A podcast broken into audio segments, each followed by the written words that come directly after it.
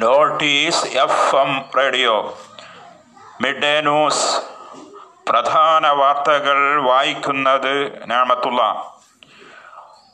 ഉമ്മുൽ Quwain രാജകുടുംബാംഗം Sheikh Ali bin Humaid bin Ahmed Al Mualla അന്തരിച്ചു.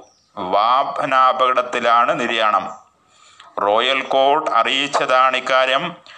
നിയമാനുസൃതമുള്ള വിദേശികളെ സ്വീകരിക്കാൻ സൗദി സുസജ്ജമെന്ന് civil aviation.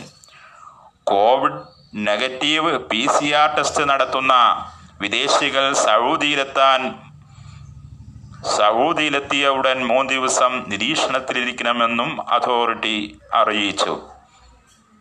പ്രധാനമന്ത്രി നരേന്ദ്രമോദി സപ്തതിയുടെ നിറവിൽ ആശംസകൾ പ്രവഹിക്കുന്നു. കേരള കർണാടക തീരപ്രദേശങ്ങളിൽ ശക്തമായ കാറ്റിന് സാധ്യത മന്ത്രി കെ ടി ജലീലിനെ നാഷണൽ ഇൻവെസ്റ്റിഗേഷൻ ഏജൻസി ചോദ്യം ചെയ്യുന്നു. കടമ്പഴിപ്പുറത്ത് കോവിഡ് വ്യാപന ഭീതി കടുത്ത ജാഗ്രത.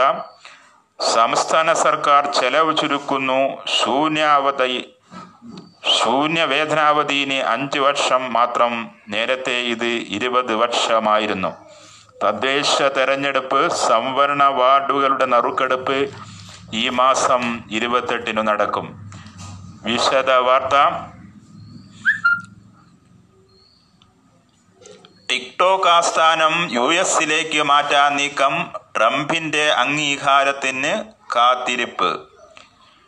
U S president Donald Trump മുന്നറിയിപ്പ് നൽകിയിരിക്കുന്ന നിരോധനത്തിൽ നിന്നും രക്ഷപ്പെടാൻ ടിക്ടോക്കിന്റെ ആഗോള ആസ്ഥാനം യു എസിലേക്ക് മാറ്റുമെന്ന് ചൗനീസ് ഔദ്യോഗിക മാധ്യമം റിപ്പോർട്ട് ചെയ്തു.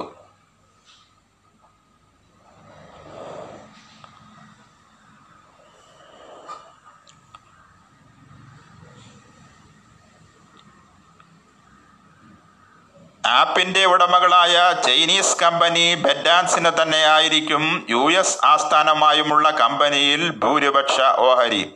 കുറച്ച് ഓഹരികൾ ഓറക്കിളിനും കൈമാറും.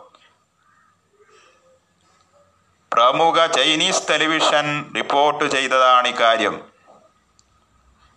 ഇന്ന് എഴുപതാം ജന്മദിനം ആഘോഷിക്കുന്ന പ്രധാനമന്ത്രി നരേന്ദ്രമോദിക്ക് ആശംസകൾ നേർന്നുകൊണ്ടുള്ള സന്ദേശങ്ങൾ പ്രവഹിക്കുന്നു. വിദേശ നേതാക്കളും കേന്ദ്രമന്ത്രിമാരും വിവിധ രാഷ്ട്രീയ പാർട്ടികളുടെ മുതിർന്ന നേതാക്കളുമെല്ലാം ആശംസാ സന്ദേശങ്ങൾ അയച്ചിട്ടുണ്ട്. പ്രധാനമന്ത്രിയുടെ ജന്മദിനത്തോടനുബന്ധിച്ച് ബി ജെ പി ഈ മാസം പതിനാല് മുതൽ ഇരുവരെ സേവാ സപ്താഹ് ആയി ആചരിക്കുകയാണ്. രാഷ്ട്രപതി രാംനാഥ് കോവിന്ദ് പ്രതിരോധ മന്ത്രി രാജ്നാഥ് സിംഗ് വിദേശകാര്യമന്ത്രി എസ് ജയശങ്കർ കോൺഗ്രസ് നേതാവ് Rahul Gandhi B J P അധ്യക്ഷൻ ജെ പി നദ്ദ തുടങ്ങി നിരവധി പേർ മോദിക്ക് ആശംസകൾ അർപ്പിച്ചു.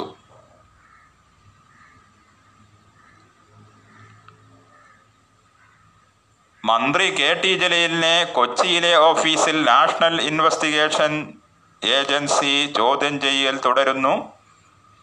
പുലർച്ചെ ഒന്നരയ്ക്ക് വിളിച്ച വാഹനം ആവശ്യപ്പെട്ട മന്ത്രി ജലീൽ എത്തിയത് സി പി എം നേതാവിന്റെ കാറിലെന്ന് വ്യക്തമായി.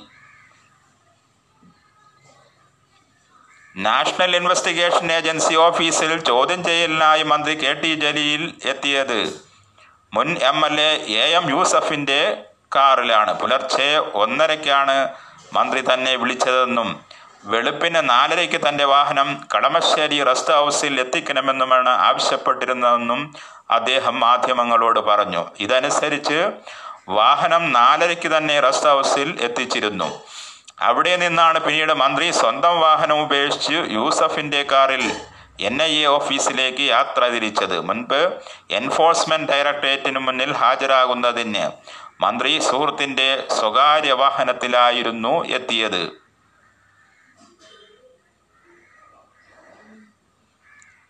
കടമ്പഴിപ്പുറം ഗ്രാമപഞ്ചായത്തിൽ കോവിഡ് പോസിറ്റീവ് കേസുകളുടെ എണ്ണം വർത്തമാന നിരക്കിൽ അനുഭവപ്പെടുന്ന സാഹചര്യത്തിൽ കൂടുതൽ വാർഡുകളെ കണ്ടെയ്ൻമെന്റ് സോണിൽ ഉൾപ്പെടുത്തി ഈ പശ്ചാത്തലത്തിൽ കടുത്ത ജാഗ്രത പാലിക്കണമെന്ന് ആരോഗ്യവകുപ്പ് ഉദ്യോഗസ്ഥരും പഞ്ചായത്ത് പ്രസിഡന്റും ഒരു വർഷത്തേക്കു ചെലവ് ചുരുക്കൽ പരിപാടികളുമായി കേരള സംസ്ഥാന സർക്കാർ നിയമനങ്ങളിലും സേവന വേതന നയങ്ങളിലുമുള്ള നിയന്ത്രണങ്ങളടക്കം ഇരുപത്തഞ്ചിന പരിപാടികളാണ് നടപ്പാക്കുക.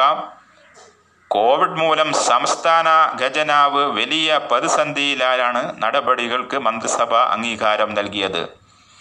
സർക്കാർ ജീവനക്കാരുടെ ശമ്പളം ആറുമാസത്തേക്ക് കൂടി ശമ്പളം പിടിക്കുന്നത് തുടരും.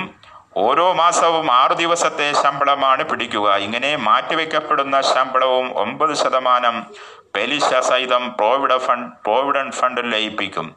ലീവ് സറണ്ടറും ഇങ്ങനെ ലയിപ്പിക്കും. കോവിഡ് പ്രതിസന്ധി മൂലമാണ് സംസ്ഥാന മന്ത്രിസഭ ഈ തീരുമാനമെടുത്തത്. നിയമാനുസൃതമുള്ള വിസയുള്ള വിദേശികളെ സ്വീകരിക്കാൻ സൗദി അറേബ്യൻ വിമാനത്താവളങ്ങൾ സുസജ്ജമാണെന്ന് general authority of civil aviation അറിയിച്ചു.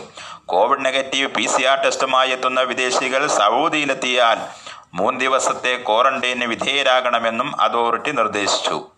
ഇന്ന് രാവിലെ ആറു മണി മുതൽ സൗദി വിമാനത്താവളങ്ങളിൽ നിന്നും വിദേശങ്ങളിലേക്കും തിരിച്ചും നിയന്ത്രിത വിമാന സർവീസുകൾ ആരംഭിച്ചിട്ടുണ്ട്. ആരോഗ്യ മന്ത്രാലയവും മറ്റ് സർക്കാർ വകുപ്പുകളും ആവശ്യമായ സജ്ജീകരണമായി വിമാനത്താവളങ്ങളിലുണ്ട്. യാത്രയുടെ നാൽപ്പത്തെട്ട് മണിക്കൂറിൽ അംഗീകൃത കേന്ദ്രങ്ങളിൽ എത്തണം. Umm al Quwain രാജകുടുംബാംഗം Sheikh Ali bin Hamad bin Ahmed Al Mualla അന്തരിച്ചു. ബുധനാഴ്ച രാവിലെ ഉണ്ടായ വാഹനാപകടത്തിലാണ് നിര്യാണം സംഭവിച്ചെന്ന് റോയൽ കോർട്ട് പുറത്തുവിട്ട പത്രക്കുറിപ്പിൽ പറയുന്നു. ഷെയ്ഖ് അലി ബിൻ ഹുമൈദിന്റെ നിര്യാണത്തിൽ U A E supreme council അംഗവും Umm al Quwain ഭരണാധികാരിയുമായ Sheikh Saud bin Rashid Al Mualla അനുശോചിച്ചു. കോവിഡ് സുരക്ഷാ നടപടികൾ നിലനിൽക്കുന്നതിനാൽ ബുധനാഴ്ച മുതൽ മൂന്ന് ദിവസക്കാലം ഫോണിലൂടെയും മറ്റ് സന്ദേശങ്ങളിലൂടെയും അനുശോചനം അറിയിക്കാനുള്ള സംവിധാനങ്ങളാണ് ഒരുക്കിയിരിക്കുന്നതെന്നും അധികൃതർ വ്യക്തമാക്കി.